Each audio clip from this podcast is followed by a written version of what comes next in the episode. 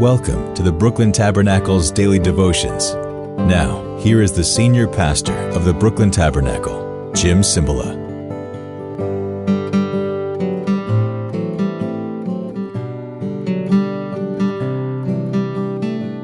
Good morning, buenos dias.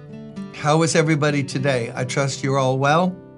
We have another week to begin reading 1 Samuel. We've been here for months, haven't we, on 1 Samuel? A lot of great lessons in here. By the way, remember when we're done with 1 Samuel, what book are we going to? Hebrews. Call some friends, call some people, and say, You want a free Bible study every day, eight minutes or so, going through the important book of Hebrews in the New Testament. Let's finish off 1 Samuel. We're in chapter 30, verse 18, but let's read from 16 on to regroup. He, this uh, slave that David found in the desert as he's chasing after the Amalekites who have stolen everything wives, sons, daughters, cattle. He led David down, and there they were scattered over the countryside, eating, drinking, and reveling because of the great amount of plunder they had taken from the land of the Philistines and from Judah, from Ziklag, where David and his men had lived. David fought them from dusk until the evening of the next day, and none of them got away except 400 young men who rode off on camels and fled.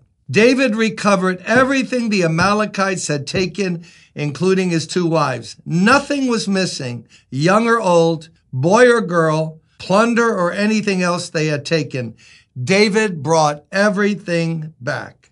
He took all the flocks and herds, and his men drove them ahead of the other livestock, saying, This is David's plunder.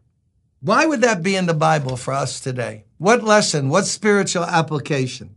Well, remember we touched on the fact last week, John 10:10, 10, 10, the thief comes only to steal, kill and destroy. But I, Jesus, have come that you might have life and have it more abundantly. Notice the first thing the thief, Satan, does is steal. He takes what's ours and takes it away from us.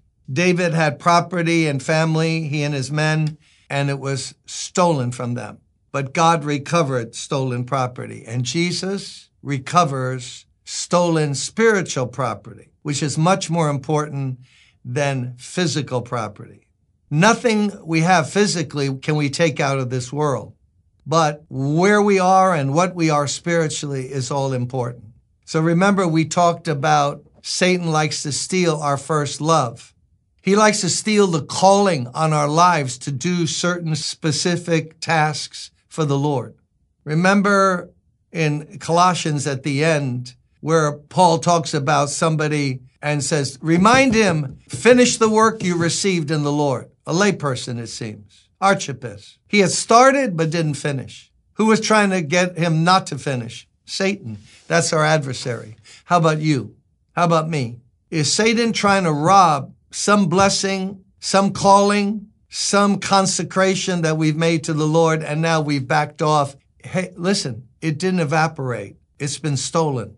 Things don't evaporate the enemy of our souls, we're in spiritual warfare. Notice to get back what David had taken from him, to get it back, the Bible says he fought, fought for a long time, he and his men, to get it back. Well, I thought God recovered it. Yeah, but David had a fight. So usually sitting with a remote in our hand watching reruns of whatever on TV over and over, or sitting watching on, on the computer, spending hours on social media learning about really nothing vital you won't recover stolen property. You have to fight. The Lord will fight for you, but you have to fight. You got to pray. You got to claim. You got to read God's word and build up your faith.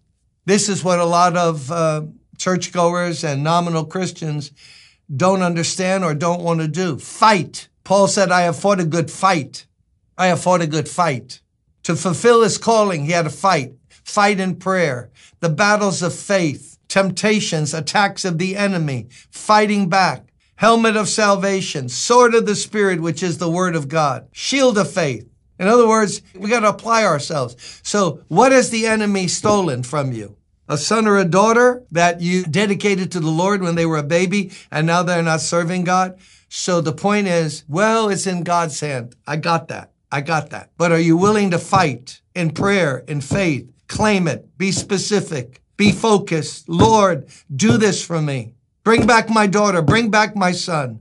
Renew that first love. Lord, do it. Satan, you're a liar. Resist the devil and he'll flee from you, the Bible says. Resist the devil means action on our part, spiritual though it may be.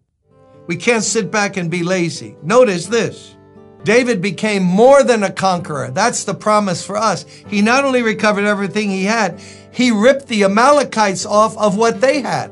And coming back, they put it all together. And his men were saying, Look what David has recovered. Look what our Jesus will recover. More than a conqueror. We not only win and recover, we get more, the overflow, more than what we started with. Or do you want to just eke out a spiritual life? Don't you believe God's calling us to a robust faith, an aggressive kind of Christianity? We walk by faith, not by sight. We win through Christ, through the Holy Spirit, through prayer, through the Word of God. Come on, Let's go after it today. Come on, wake up. Someone I'm talking to, wake up. Wake up. Go after what the Lord wants you to have. In Jesus' name. See you tomorrow.